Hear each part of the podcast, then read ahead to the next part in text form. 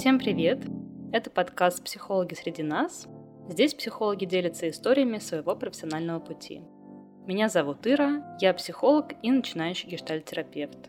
А в этом выпуске вы услышите разговор с Михаилом Очередным, гештальтерапевтом из Санкт-Петербурга. Миша, привет! Привет, Ира.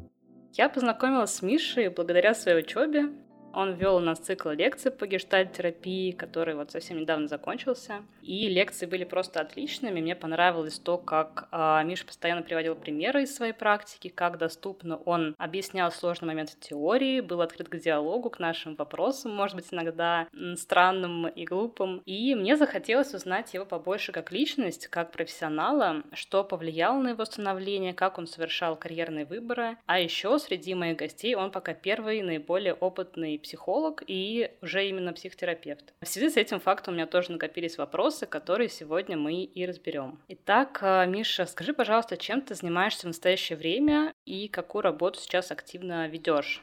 Ага, спасибо, Ира. Да, действительно, лекции читал, было, да, интересно с вами. Ну, второй цикл, это был моя лекция. Второй раз я их читал, уже так чувствовал себя более свободно с аудиторией. Спасибо вашим вопросам, потому что, ну, правда, вопросы хорошие. А глупый, наверное, это тот, который никогда не задан. Ну, не задан вопрос глупый, а остальные все какое-то имеют отношение все-таки к делу.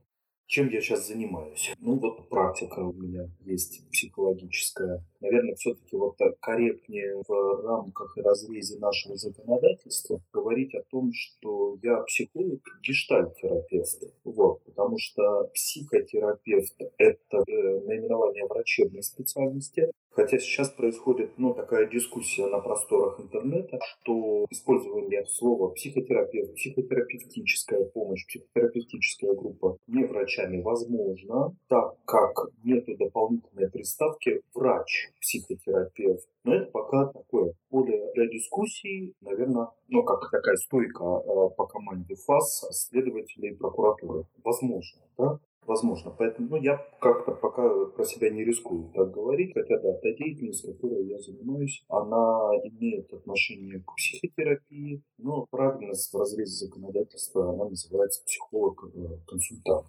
Ну, первое основное мое занятие, чему я посвящаю большую часть своей профессиональной деятельности, это индивидуальное консультирование, преимущественно в долгосрочном формате, хотя есть и э, разовые консультации, есть консультации на 10 сессий, да, когда вопросы какие-то, ну, правда, такие очень конкретные. Ну, по большей части я работаю с клиентами от года и больше, до трех-пяти лет. Глубина отношений, да, глубина, глубина отношений, вот так сказать.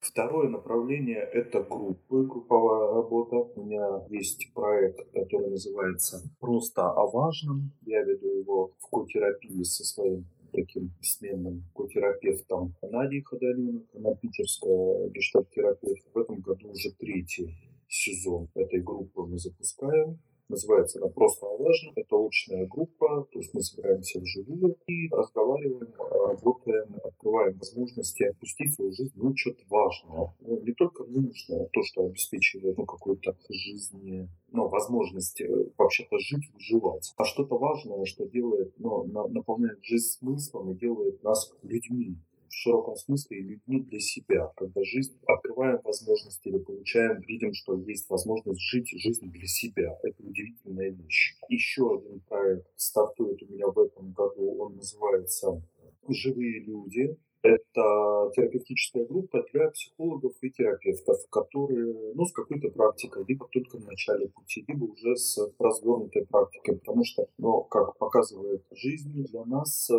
людей, помогающих профессий, зачастую нет но специализированных групп, в которых будут именно коллеги. Чтобы избежать каких-то пересечений, ну, чтобы темы, которые поднимаются э, спецификой нашей профессиональной деятельности, находили соответствующий отклик в глазах сердцах других участников группы. И эта группа, она именно терапевтическая, потому что многое из того, что касается нашей жизни, жизни психологов, жизни терапевтов не находит места на э, супервизорских проектах, на учебных проектах и личной терапии не всегда возможно такая, там, наверное, в личной терапии больше глубина, а в групповой больше широта взглядов, мнений и поддержки. Третье, наверное, как обычно в институте супервизии и групповой работы, я буду читать курс лекций для психологов, обучающихся программе гештальтерапии. И в планах еще создание своей супервизорской группы, потому что я сейчас наращиваю свою супервизорскую практику. У меня есть коллеги в индивидуальной супервизии, и вот тут появилось такое желание создать группу супервизорскую, в которой можно будет ну, вот, постоянным составом как-то погружаться в глубины исследования особенностей себя как э, профессионала, занимающегося именно психологической помощью и э, созданием своей практики. Ну вот да, ты сам ответил на вопрос, потому что я как раз тебя видела вот объявление с набором на группы и вот на эту новую группу, да, для психологов практикующих. Эта группа будет онлайн. Она будет в формате Zoom, потому что я предполагаю, что пригласить участников из разных городов и даже стран, потому что вот интересуются коллеги. Ну да, это поспособствует как раз широте тоже взглядов каких-то. Угу. А скажи, как давно ты уже в частной практике? Ну, наверное, ну вот так, чтобы полностью, полностью вообще в частной практике отовсюду ушедшие, выжившие, не заглянули в трудовую книжку нашей с тобой встречи. Мне кажется, 4 или 5 лет. А до этого, то есть какие-то центры были, где ты работал? Не совсем так. Были и центры, в которых я работал, но я на своем пути психолога, терапевта в какой-то момент ушел в работу с бизнес-организациями. Я стал тренером, тренинг-менеджером, бизнес-тренером. Потом на несколько лет я ушел из разряда ну, учебного центра разных компаний в управленческий состав и руководил компаниями, ну, именно розничными сетями. Я специализировался на розничных сетях и руководил сетями, руководил персоналом в розничных сетях. И в то же время ну, я ввел, поддерживал какую-то практику. Но она была не столь широка, чтобы там, я туда мог переходить примерно года за три до перехода в практику я только осознал, что я ну, не совсем тем сейчас занимаюсь, тем, что я люблю, тем, что мне нравится. Вот, стал готовить эту почку для перехода, совмещать наращивание практики и работу в компании в качестве менеджера. Хотя начинал я после института в 2001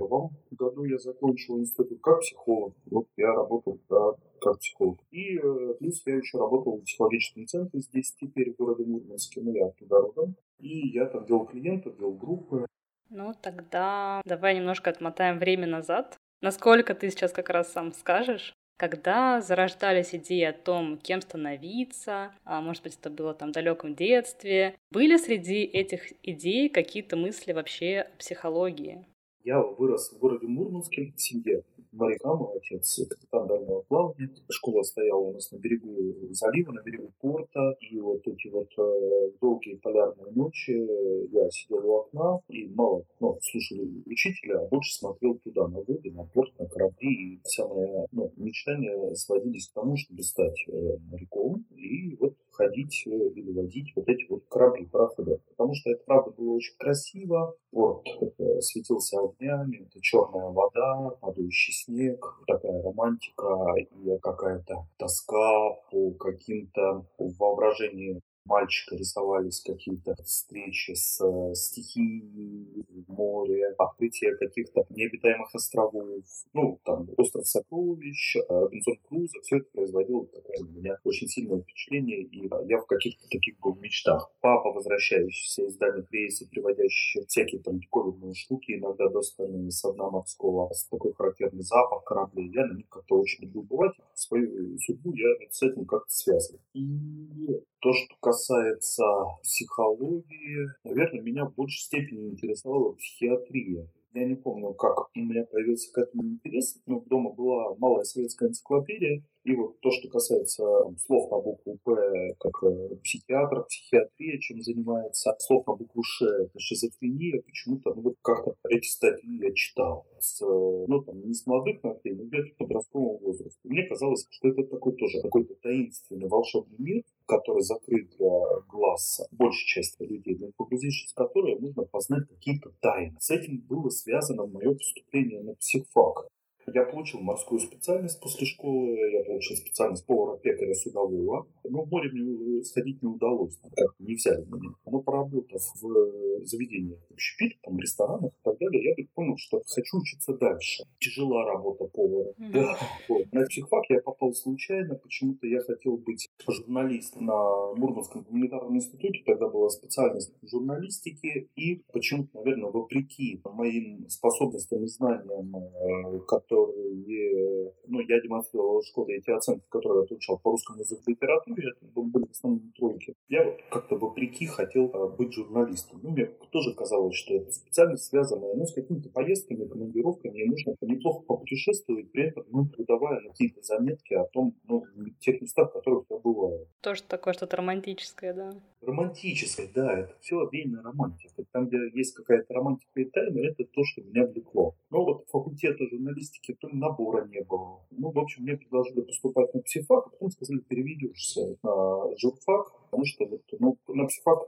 проще всего поступить. Ну и само слово «пси», оно меня как завораживало. Я думал о том, что мне откроется правда тайна человека, я смогу быть, ну, идеи там, заняться бизнесом, они меня тут тоже вот как-то с детства, с юности преследовали, что я смогу быть каким-то удачным бизнесменом. Ну, распознавая собеседника по его жестам, по его мимике, я могу поворачивать какие-то удачные сделки, а владев там искусством гипноза, я вообще смогу, ну, там, обогатиться за счет того, что я людей как-то вводить в состояние транса, ну, и они меня обеспечивают. Ну, и кроме того, такая идея была, что там, зная э, модели и поведенческие реакции, и читая за ними намерения человека, ну, как-то вот с девушками будет, ну, проще взаимодействовать, ну, там, соблазнять, как нравится больше. И вот так я решился поступать на психфак, то, что я помню, это первые лекции преподавателя Олег Юрьевич Веретенников. Сейчас его нет уже в живых. Это лекции по общей психологии, которые читались ну, точно в течение года.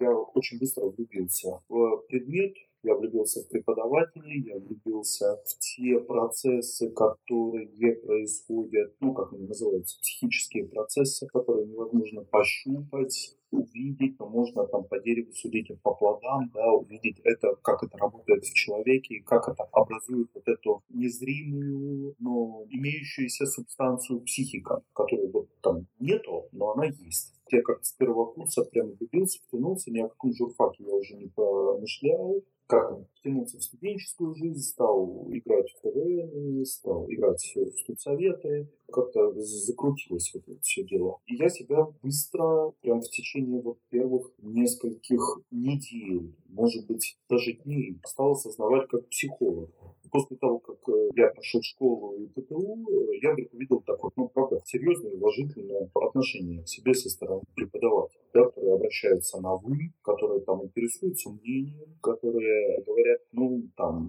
не несите ахинею, а говорят, ну да, такое мнение тоже может быть, потому что, ну, правда, психология — это, ну, наука, которая имеет под собой некоторую доказательную базу, а с другой стороны, это обширное поле для гипотез, которые можно проверять или о которых, да, можно дискутировать, этим самым наполняя друг друга новыми вариантами гипотез, предположений и так далее. Вот эта вот глубина и романтика погружения, поиск ну, каких-то новых объяснительных моделей, либо закономерностей, она до сих пор меня завораживает. Я, несмотря на то, что не занимаюсь а, смежной такой деятельностью, потому что психотерапия — это не совсем психология. Психологию люблю, читаю, ну, скажи, были ли оправданы твои ожидания вообще от высшего образования? Всего ли тебе по итогу хватило к выпуску для того, чтобы как-то вот развиваться в профессии? И что было ценного в этой учебе? Сейчас я, наверное, осознаю некоторую нехватку каких-то знаний, которые э, там, ну, в институте я недополучил, ну, потому что, например, там занимался ну, КВНской деятельностью и работал. Ну, и какие-то, правда, лекции не очень посещал, что-то не очень хорошо помню. Помню, что это было, проходили, но что это не помню. Но э, институт как-то обогатил тем, что, ну, я знаю, где это посмотреть, первое. А нет, первое, то, что это вообще есть как некий феномен. А второе, я знаю, где это посмотреть, что почитать, но что надо мне каким-то образом согласовать свои знания с имеющимся ну, феноменом. Я, я про него не знаю. Да, то, что касается психических. Второе, что я вынес из института, это такое там не умение, это, наверное, а доверие своему интересу. Что можно следовать за своим интересом, находить людей, которым мой интерес не безразличен, но он сопряжен, и что-то вместе как-то организовывать.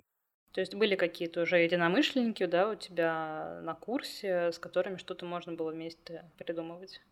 Да, мы как-то так вот, э, институт у нас был такой экспериментальный, площадка была такая достаточно творческая, когда преподаватели позволяли нам творить, ну, что творить, ну, например, группы какие-то тренинговые вести прямо вот э, вместо себя в институте, э, отправляя нас, ну, в своем сопровождении на другие факультеты. Ну, например, там, юристы, когда у них есть курс юридической психологии, там был какое-то количество часов практики. Я уже не помню чего, но мы как-то просились общались э, с коллегой другом. Преподаватель нас взял с собой, и более того, после определенной подготовки дал нам эту площадку для ведения нашего тренинга. Там мы наступили на первые грабли, да, когда совместили тренинг навыков и личностный. Там, условно, полтора часа, две пары. И было понятно, что это ну, не очень э, подходит для людей столь быстрое приключение с тренингом внимательности, например, на тренинг каких-то личностных особенностей, да, подразумевающий самораскрытие.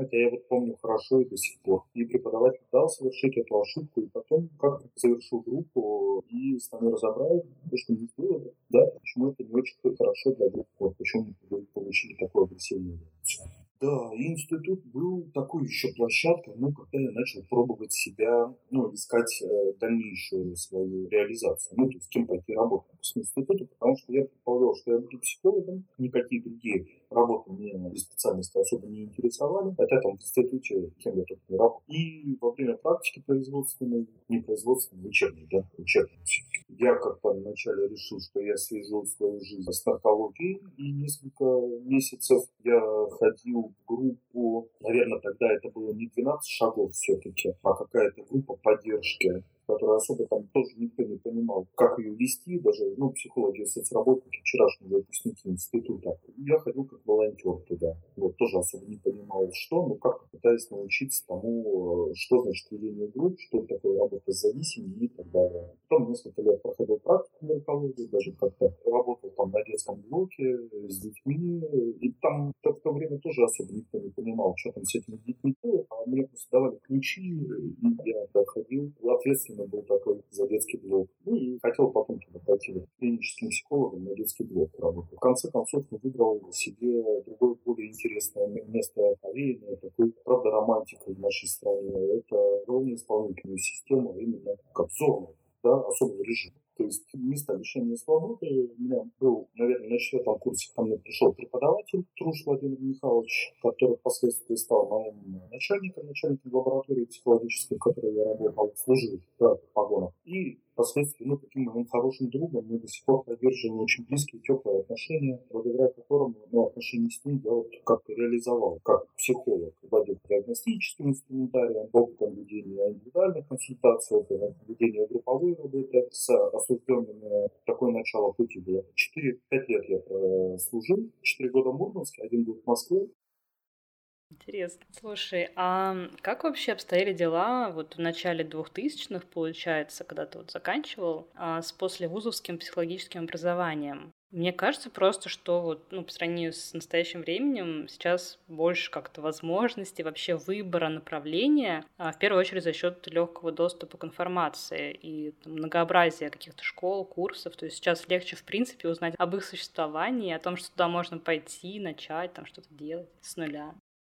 Ну вот здесь, то, что касается послевузовского образования, именно моего образования в гештальт-подходе, тоже так вот как-то повезло. Потому что в свое время, еще обучаясь в институте, такой курс по психотерапии вел врач-психотерапевт, гештальт-терапевт Андрей Баланин, Андрей Геннадьевич Баланин, который пригласил меня в свою программу первой ступени по гештальт-терапии в городе Мурманске, по-моему, в начале, в конце 2001 года. То есть я в 2001 мая закончил, а осенью я пошел к нему на первую ступень, потом э, сразу же на вторую ступень, где он, э, Лена Шуварикова, как меня вот учили. А, Марина Кузина, да, она такой у руководитель Мюнхенского центра здесь теперь тоже мой преподаватель. То есть оно было. В 2000-х годах а это образование уже было. Коллеги у меня вот учились NLP, была хорошая какая-то программа в Мурманске по подготовке НЛПРов. И я знаю, что что-то создавалось по транзактному анализу. Был ли этот проект реализован или нет, не знаю. Но вот гештальт-терапия, ну, к тому времени не было. А чем, собственно, тебя привлекла гештальт-терапия на этих первых порах?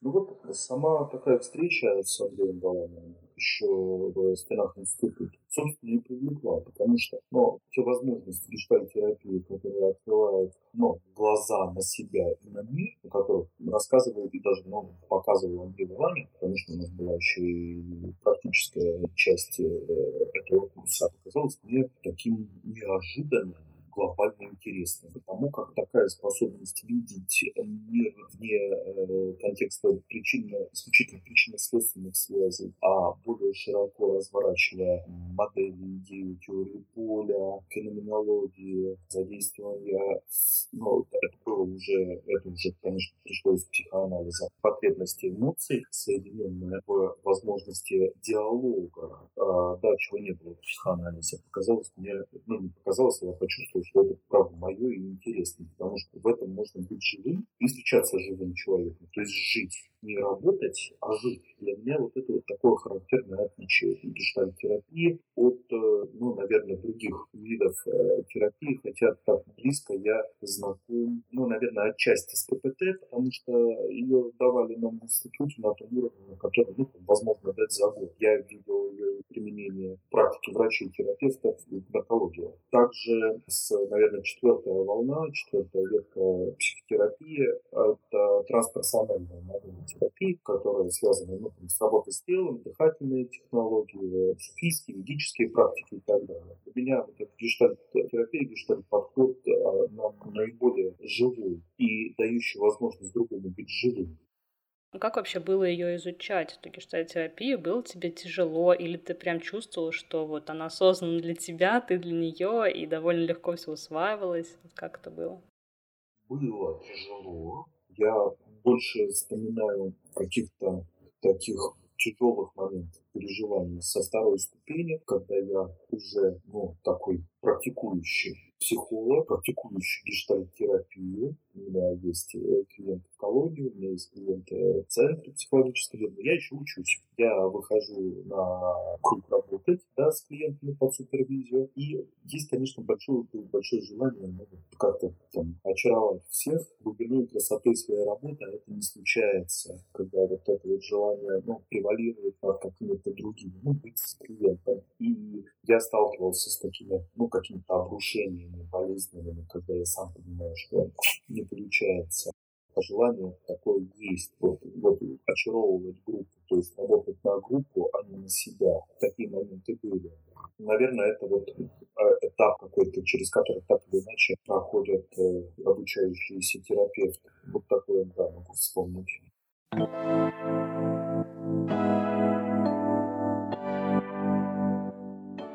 как ты начал принимать клиентов? Вообще было сначала страшно или ты довольно-таки уверен был? Было страшно, а, и поэтому я одевал такую маску напускной уверенности. Вот, да, я так это прям много говорил, задавал много вопросов и, и строил по тому, как учили, проявлял фигуру потребности, выискивал механизмы прерывания контакта и как-то активно с ними начинал работать. И первые мои опыты работы с клиентами, э, приходящими в центр, потому что те клиенты, которые приходили в колонию, там почему-то у меня было больше какой-то расслабленности, больше того, что ну вот он никуда не денется из этой колонии, я никуда не денусь, и дальше мы все равно будем встречаться. Вот а, перед частными клиентами тревоги было, конечно, больше, и потеря, здесь ну, вот контакт сформировался у меня не с клиентом, не точнее с клиентом, но через призму вот этого несколько напускного ну, знания о себе. Плюс я еще был достаточно молод, и первые несколько может быть, месяцев клиенты у меня не задерживались больше двух встреч.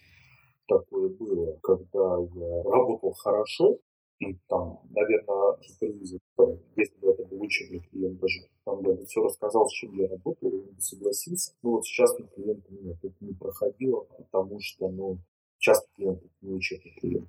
Хотя все знания, которые даются для построения физической жизни клиента, которые ну, появляются у меня, они нужны. Но скорость, с которой там, я иду в изучение вот этих вот феноменов для того, чтобы их как-то ну, пришпилить внутри себя и поставить галочки, она не подходит клиенту. То есть вот с этим в основном было связано, да, такой быстрый уход?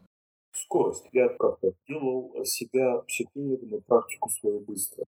Понятно. А как-то изменялась со временем работа с клиентами, да? Как быстро твои знания, да, полученные, ты мог применять, и когда они шли именно на пользу, да, там, не знаю, увеличилась та же самая продолжительность работы, там, эффективность.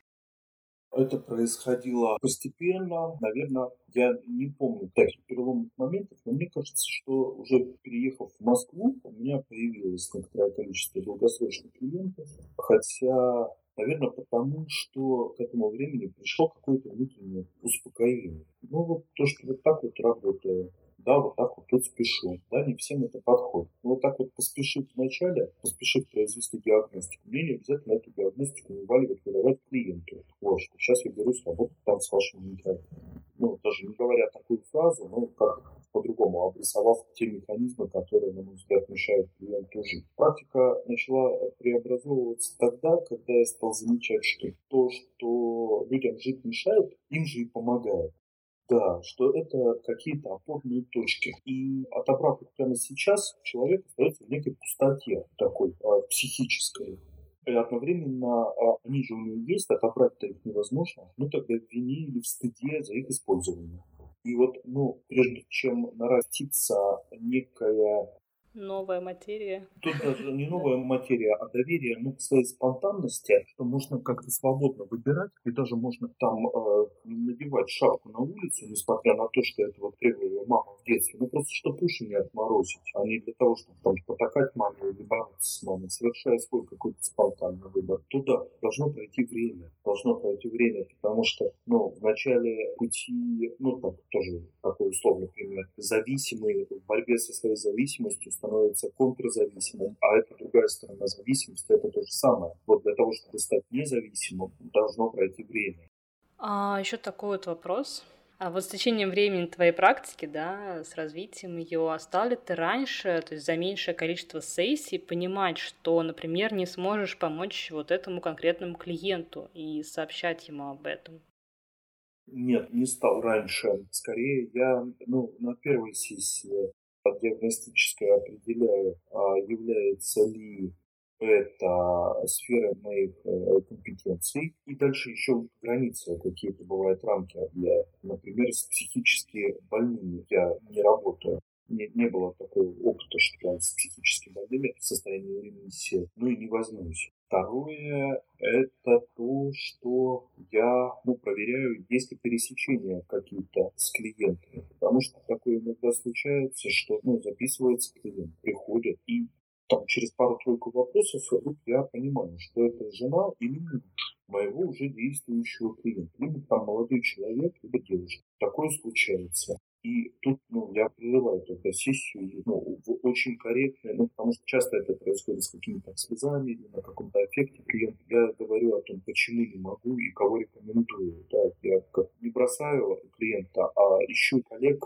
которые возьмутся за такую работу. Что еще? С зависимыми, которые не платят за себя сами. Не берусь.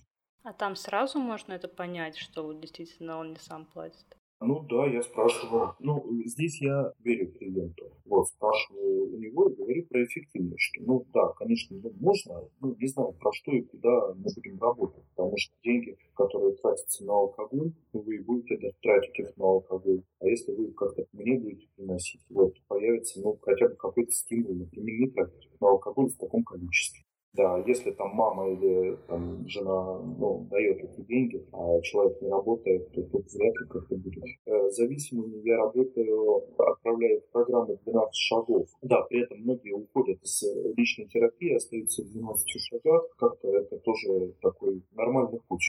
Дело в том, что 12 шагов позволяет обеспечить как будто бы круглосуточную поддержку зависимого человека, то есть любой импульс, который у него появляется, он может переадресовать куратору своему из 12 шагов, который ответит, поддержит его, даст возможность этот импульс перетерпеть, потому что он обычно длится не очень долго, этот импульс. Плюс там довольно структурированная система, что тоже, в принципе, может удержать да, да, там переключают одну зависимость на другую, и, в принципе, люди становятся, ну, такие социально успешные достаточно, проходя через эти программы. Так, ну и что еще? Ну вот нарушение клиентам сеттинга, частые, например, переносы, либо отмены терапии, они тоже являются для меня ну, таким фактором, препятствующим эффективности терапии. Потому что, ну, правда, я могу это рассматривать как некое сопротивление, но захочет клиент рассматривать это как сопротивление двигаться в эту сторону, это неизвестно, потому что ну, есть такое стандартное объяснение любых своих действий просто. Просто забыл, просто проспал, просто не неудобно, просто заболел. Я обычно это слово просто рассматриваю как э, не просто. Значит, там что-то такое маскирующее слово, которое призвано скрыть какие-то аспекты личности, которые сопровождаются сильной тревогой. Но не факт, что клиент захочет туда идти, потому что там ситуация с мужем беспокоит, ну, там, с ребенком. Про это давайте говорить. А что там я опоздал, это не важно. Тут я тоже там помощь, ну, если клиента нету рядом в кресле, я не могу быть полезным.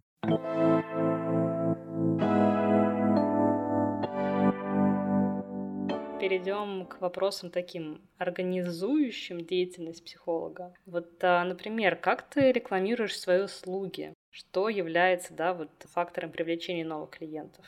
Я начал с того, что в те стародавние времена вот был центр психологический, и как-то вот психологи были такие люди, которые как-то находят через психолога. Ну, там, через школьного психолога, либо через психолога в наркологическом диспансере, либо рекламу давал центр 10 лет. И ну, меня как-то вот предлагали как психолога, который сейчас свободен может взять клиента. Потом уже в десятых, наверное, годах, когда я снова стал активно рекламировать себя. Очень как хорошо себя показал сайт B17, такой известный, наверное, ресурс, может быть, самый известный у нас в стране, ведя на котором активную жизнь, как психолог, можно ну, получить некий такой приток клиентов. Активную жизнь, ну, и вкладывать эти деньги в рекламу, потому что требуется продвижение среди анкет специалистов, наверное, самое такое сильное продвижение дает, да, вложение денег. Ну и активная жизнь на форуме, консультация клиентов на форуме тоже приводит клиентов с схожими тематиками. Прям смотрят мои консультации и приходят. Потом следующее, что было важно, наверное, не следующее по значению, а следующее, что я стал использовать, это всевозможные специализации здесь, в Санкт-Петербурге, супервизорские интервьюерские группы, где я мог, появившись, показывать себя коллегам, у которых есть практика, и таким образом мне перенаправляли клиентов. Ну, потому что надо быть видимым в сообществе, и тогда клиентская база начинает возрастать. Ну, то есть тебя просто помнят, что ну, для меня, я так, наверное, больше такой интроверт, но там выбрать учебную программу, для как-то вот, поиграться в сообществе, чтобы участвовать в каждом мероприятии, тут не очень про меня. Но для коллег рекомендую выбирать какую-то минимум одну специализацию на год, чтобы и оставаться в поле видимости, ну и как-то себя развивать. Ну и, конечно, супервизорский групп. Следующее, что я делал, я рисовал сайт свой на Виксе. Ну, мне доставляло удовольствие то, что я создаю сайт. Помогал его каким-то контентом, потом его забросил. Ну, там отклики были, я даже какой-то настроил директ рекламу, но вот с B17 более активно, потому что клиент, я показываю всем свой сайт, я говорю, вот какой красивый сайт. И вот такая, ну, там, забава была несколько, может, там, неделю или пару недель я его каждую ночь сидел, делал, здорово было. А сейчас уже он практически не используется? Не используется, да. Ну, чтобы сделать сайт, э, чтобы содержать сайт, его нужно наполнять контентом каким-то, ну, да. а это вот нужно быть, ну, каким-то писателем. А так как я журналистом не стал, то и писателем. Тут пишу я так как-то с неохотой, с линцой. Больше как-то рисую, рисовать больше нравится. А на B17 ты как больше участвовал на форумах, вот э, оставляя какие-то комментарии, например, или предложения? У меня там есть несколько статей, может быть, там десяток или чуть больше. Когда-то мне что-то хотелось писать, я писал. И брал клиентов э, бесплатные консультации на форуме. Ну, участвовал в каких-то ответах на вопросы, да, которые развернуты, открыты. Дискуссии специалистов как-то не очень. Интересно, на самом деле. А вот тебе, получается, хватает? Ты достаточно загружен работой, притоком клиентов? Или иногда приходится что-нибудь опять придумывать, там, как себя показать, да, и стать более видимым? Как будто бы и достаточно загружен. Иногда я появляюсь на B17, вот, когда вижу, что анкета сильно-сильно просела, что-то там делаю, вот, свободное такое время, там, тревога у меня появляется. Но вот в целом, ну, как-то практики хватает. Да, с началом э, эпидемии, когда нас все посадили по домам, она, ну, чуть-чуть снизилась, но как-то так незначительно. Ну и сейчас даже уже возобновилась, как раньше было? Да, сейчас я работаю очно, и, в принципе, ну вот сколько я недели три все восстановилось. А как относишься вот к ведению психологами всевозможных соцсетей, там, да, страниц, Facebook, Instagram и так далее? То есть я просто замечаю, что вот среди твоего поколения, да, там, 35-40 лет, а специалисты очень мало продвигают свои услуги вот за счет соцсетей, я пока что вот могу связать это с тем, что они либо недооценивают возможности их да, в продвижении услуг, или же они уже сработали с каким-то центром, сообществом, и за счет него им не нужно заниматься да, какой-то дополнительной деятельностью по продвижению. Вот как ты к этому относишься? Да, 40, 42, уже перешел в более высокую какую-то планку. Знаешь, я знаю коллег, ровесников своих, которые вели свои страницы, ну, наполняя их психологическим контентом относительно своей жизни своих переживаний в течение там, дня, недели, месяца, размышлений вот про это в конве. Рефлексия такая, да? Да, именно в конве своей профессиональной деятельности. Вот. Я знаю, что это работа, что это непросто, и ну, у кого-то это получается. Делать так, что вот их приятно читать. У кого-то это получается не очень. Вот, ну, вот как у меня, например. Ну, я, да, что-то пробовал. Когда, ну, вот легкости слова не хватает, какие-то нагромождения у меня происходят. Мысли, возможно, ну, там говорю я лучше, чем пишу. Умничать начинаю, в общем. И вот большая часть психологов, которые, терапевтов, которые мне э, знакомы, имеют практику, имеют э, некое прикрепление, ну не прикрепление, а, а участие в каких-то сообществах, да, офлайн, постоянное присутствие на разных мероприятиях, которые, конечно, дают большой и стабильный приток рекомендаций от коллег, потому что, ну, это... Плюс какие-то анонсы, какие-то, значит, все равно такие штуки, которые напоминают о существовании терапевта, да, и специалиста. То, что, ну, как я использую соцсети как ресурс. Ну, какие-то мысли я сейчас короткие там, идеи мне приходят, иногда такие злободневные, по поводу того, что происходит, ну, в жизни, в практике или в тех же соцсетях. Я вот в Фейсбуке вот на этих вот красивых фонах разных их там публикую. Ну, прежде всего, чтобы для себя, чтобы не забыть, что вот такая мысль была. Второе, это то, что я рисую и публикую там периодически свои фотографии рисунков своих. Вот. А третий иногда, ну, какие-то свои фотографии с забавными какими-то подписями. И четвертое это вот реклама групп. Потому что, ну, я заметил, группы собираются из соцсетей достаточно хорошо, потому что, ну, и коллеги рекомендуют, и люди видят, и есть всякие сообщества э, виртуальные, в которых, ну, там можно бесплатно разместиться, и оттуда тоже приходят клиенты.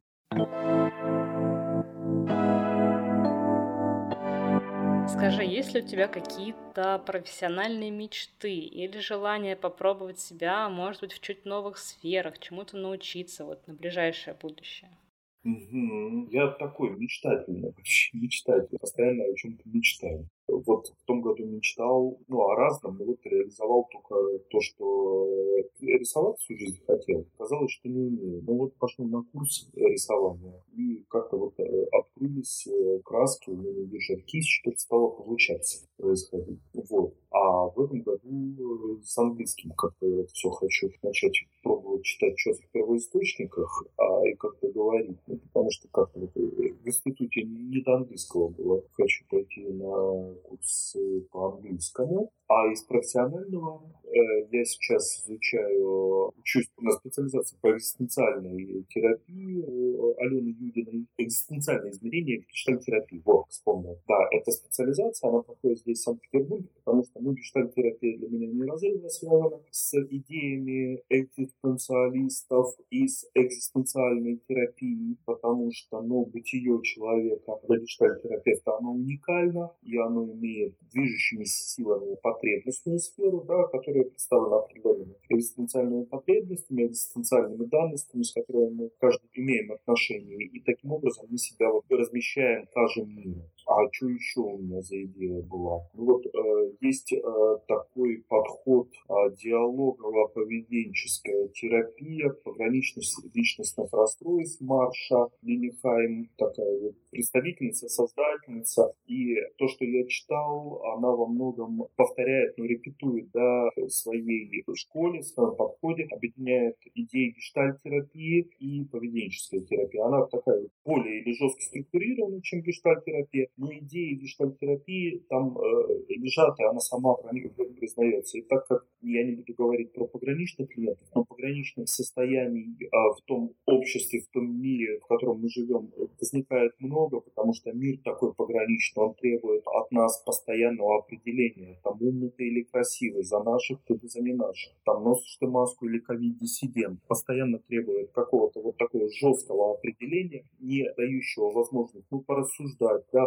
подискутировать, осознавать себя, то людей, клиентов много приходят с такими состояниями, с каким-то отчаянным... То нужно срочно определиться, иначе тебя общество не будет принимать. Да, они э, слышат вызов от мира, который требует, чтобы они делали выбор и шаг, и это приводит ну, к определенным страданиям, психическим страданиям, потому что ну, на самом деле этого никто не требует. Но вот все средства массовой информации этим наполнены. Это особенность, э, которая связана с нашими возможностями. Да? Скорость, возможность интернета, возможности соцсетей, возможности мессенджеров, смартфонов подразумевает проживание эффективной жизни, быстрой жизни. То есть мы говорим мало. Делаем много. И делаем много, да. Это короткие сообщения, в которых ну, есть попытка показать часть своей жизни, уместить ее в несколько строчек. Да, вот то, что касается Твиттера или вообще переписывания смайликов. Это то, что создает постоянную ну, тревогу, что меня будет много, излишне, я хочу ну, о себе рассказать больше, но это будет излишне, никому не интересно. Да, такая амбивалентность, правда, мне кажется, очень часто вот слышится. Угу. И вот а, то, что позволяет делать гештальтерапию, она возвращает ценность психотерапии вообще во множественном да, числе, возвращает ценность рассуждений о себе, возможности казать себя разным, потому что мы настолько многообразны для самих себя, что нам необходимо очень большое пространство, чтобы себя осознать, потому что событийное количество информации, поступающей у нас, оно просто безумно. И позволить себе рассказать о себе, быть услышанным и получить отклик является для нас э, как живых существ, осознающих себя, для которых собственное существование является основной и главной проблемой, а, по словам Сартра. Эта вот возможность психотерапии является сама по себе очень терапевтичной. Мы можем уже опираться на себя и двигаться дальше, ну как бы укладывая себя самого впереди себя, чтобы получать точку опоры. Я как-то вот пытался немножко эту свою философию задвинуть. Классно, спасибо. Слушай, ну, наверное, последний такой вопрос. Что можешь пожелать, порекомендовать нашим слушателям, которые вот начинают сейчас только себя пробовать в качестве психологов? Может быть, ты бы себе как бы в молодости дал бы такой совет, который бы тебе помог? Не знаю, какой дать совет, потому что, ну вот читайте книжки, это такой хороший совет, но он как будто бы говорит, меньше общайтесь с людьми. Да, больше читайте, ну, потому что когда читаешь, ты не общаешься. Больше общайтесь, но это значит меньше времени себе посвящать. Больше там времени себе посвящать, но это какой-то аутизация связана наверное, чуть больше прислушиваться к себе, к своему ну, телу, потому что там потребности, эмоции, они имеют телесную проекцию прежде всего, и к своим желаниям, тому, чего хочу, и какую-то поискать смелость в реализации этих желаний. То есть я вот скажу, что вот я вот хочу вот это или не хочу вот это. То есть это позволяет, ну, как-то определить свои границы для того, чтобы, ну, вот как-то, ну, устойчиво разместиться в мире в своих границах. Потому что то, чем вам, ну, нам всем предстоит а, заниматься в наших кабинетах, это определять свои границы. А дальше, ну, на основании этих границ у вас будет вырастать собственная философия, собственная этика, то есть собственные ценности, в пределах которых вы работаете. И тогда к вам будет приходить ваш клиент, у которого это согласуется. Да, ваш клиент мимо вас не пройдет, пока, когда вы понимаете себя. Это просто супер слова. Слушай, спасибо большое, что согласился поучаствовать в записи. Тебе желаю реализовывать все свои мечты, чтобы они действительно приносили тебе радость, пользу, вот, и, конечно, самореализацию. Спасибо большое. Спасибо, Ира. Спасибо за то, что позвала, за интересные вопросы. Правда, очень было интересно. Ну и тебе тоже творческого развития, профессионального восстановления роста твоему каналу. Да, зови еще. Мне очень понравилось. Буду рад. Спасибо всем, кто дослушал этот выпуск. Буду рада вашим отзывам, пожеланиям, а также предложениям ваших гостей и тем. Ссылки на все контакты я оставляю в описании подкаста. Продолжайте следить за обновлениями, подписывайтесь и до встречи в следующем выпуске.